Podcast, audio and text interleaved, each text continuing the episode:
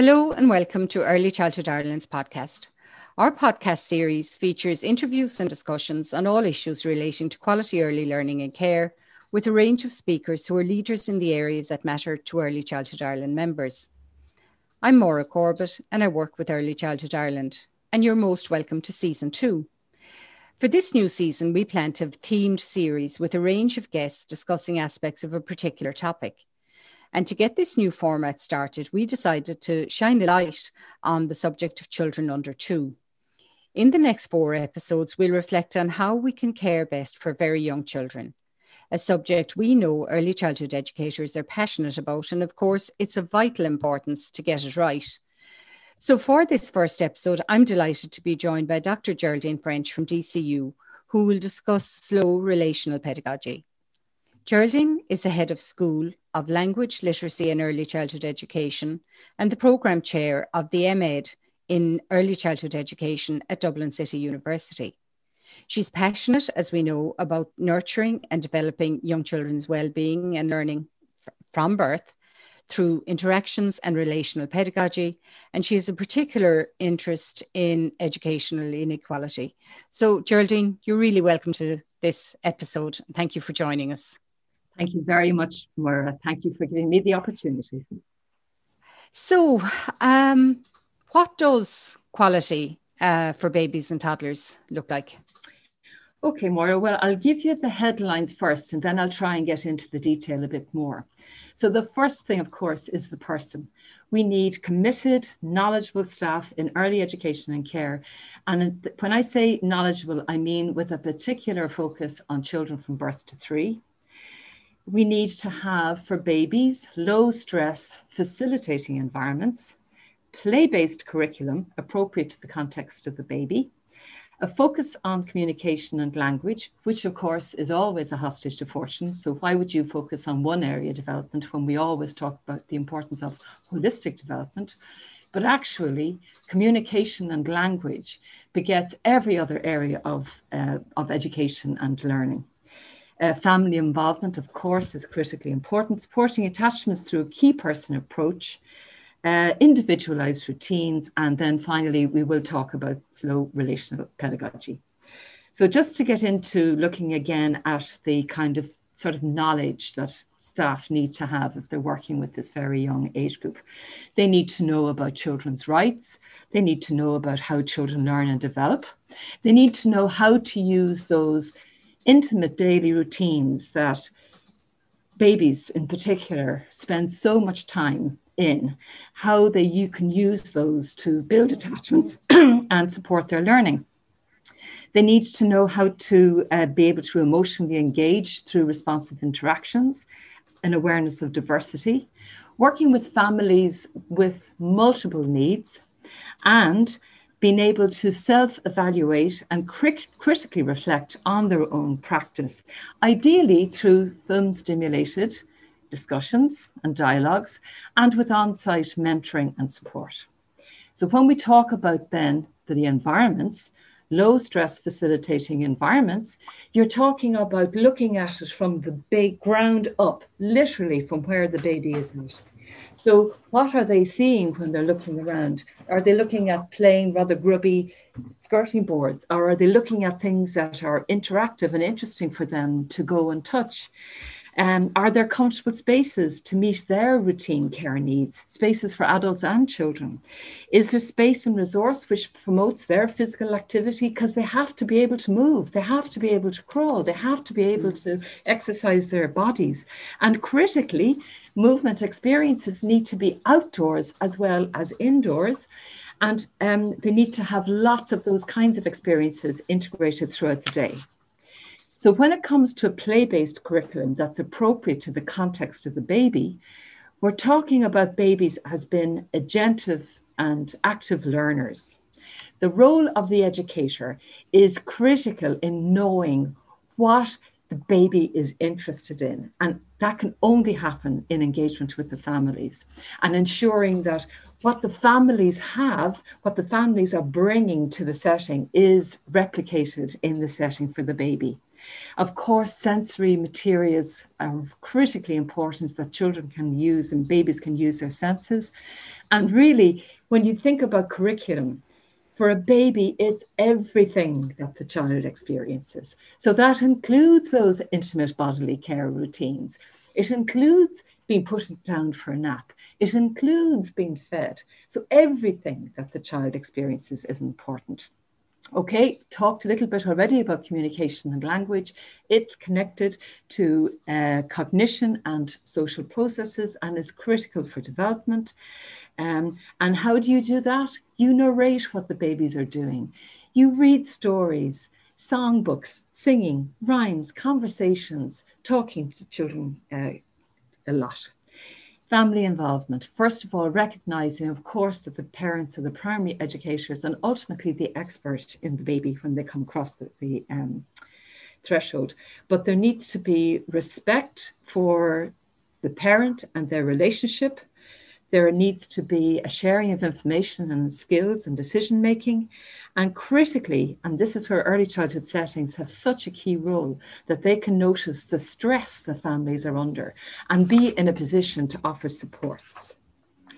The final bit in terms of supporting attachments through key person approach is critically important we know that the negative and disruptive impacts of changes in personnel for babies and toddlers related to high staff turnover uh, are too often disregarded. This completely impedes a baby's sense making. Babies are learning in every environment that they find themselves in from birth. If they have to cope with a whole raft of different people all the time with different ways of holding them, different ways of talking to them, different ways of picking them up, then, you know, from the child's point of view, it's very disruptive. So the ideal is that you have a key person approach. So the key person is the person who supports the baby through the various um, transitions um, that happens in the day. And the mention transitions brings us neatly onto the next one. When I heard you um, at the OMEP conference there a couple of months ago, you had that lovely um, slide with like the, the the cogs of a wheel in it, showing all the different transitions that um, that very young children have to have in the day. And with older children, we're very often able to minimize transitions by having more blocks for play. But the nature of a, a young baby is, you know, they have to sleep, they have to be fed, have to have their nappy changed, and they have to have time to, to play. So, have you um, thoughts on how those transitions can be made more more supportive and more like Jim Greenman referred to them more like the prime times? Yes, indeed. Well, actually, funny you should say that. Um, after the OMEP conference, I got a lovely email from a graduate, Alicia, who said that she talks about um, nappy changing in particular. She, ta- she refers to that as her sacred time. And sacred she time. uses that time, yeah, to mm. really build relationships with children. So that yeah, it could be a lovely intimate caring time for interactions rather than just you know when wham wham off you go kind of thing yeah i mean there is a tendency that there's a kind of to, to think of it as almost nappy changing as a factory line. You know, it's, yeah, you take a child off, flip the nappy off, they're quick, quick, quick enough, out the door, yeah. and then the next one.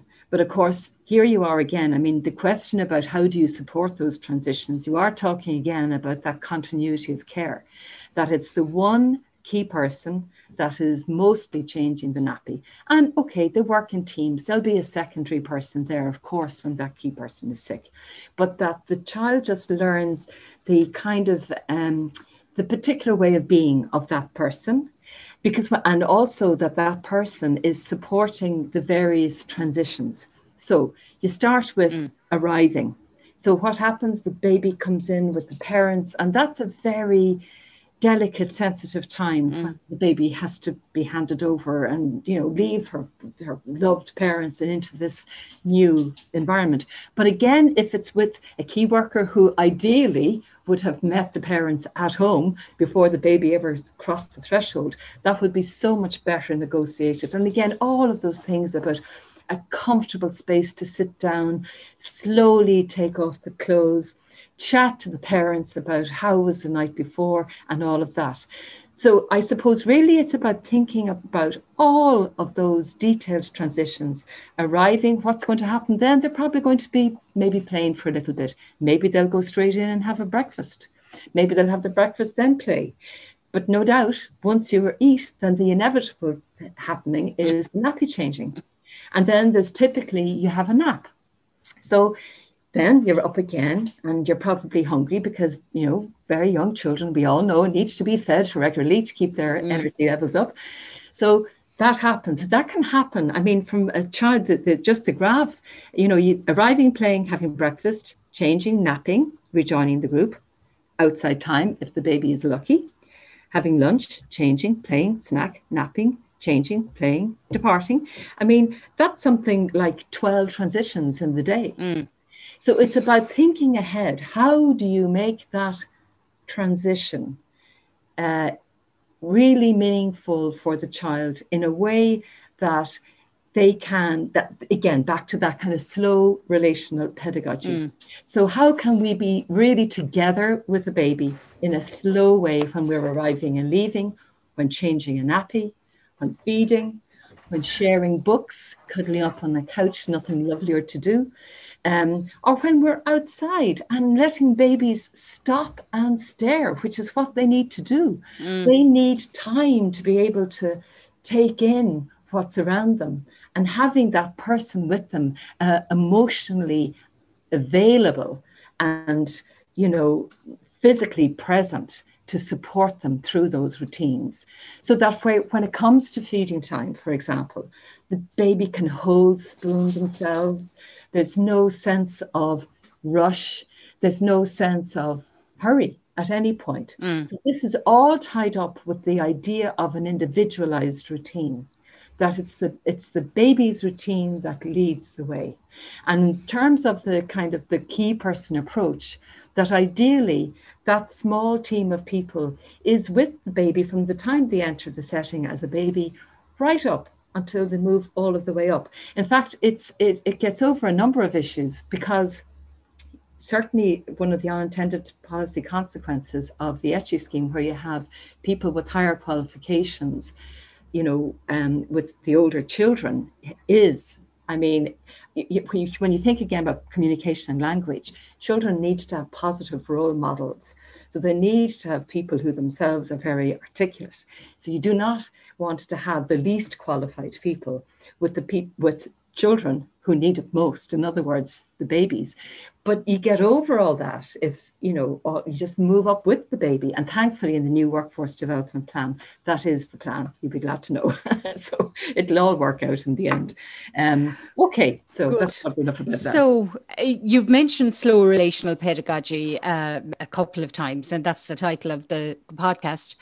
What are the features of uh, slow relational pedagogy? And I'm sure four or five minutes isn't enough, but we'll, okay. you know, well, get a flavour. I suppose maybe to give you a little bit of background of where it came from. Um, I had initially writ, wrote a paper for the National Council for Curriculum Assessment. And actually, if people are interested and they want to follow up on more information, that paper is freely available on their website. And I was looking at lots of different ways, particularly Dalli from New Zealand, who talks about relational pedagogy. And then there's a, another one, Labov talks about um, the neuro relational approach and talks about the importance of nurturance in terms of brain development ultimately. And then, um, so I called it a specialized relational pedagogy. And about a, a, month ago, there was um, a podcast, or a, a sorry, there was a conference with uh, Peter Moss, and he quoted Alison Clark, and I subsequently got the document.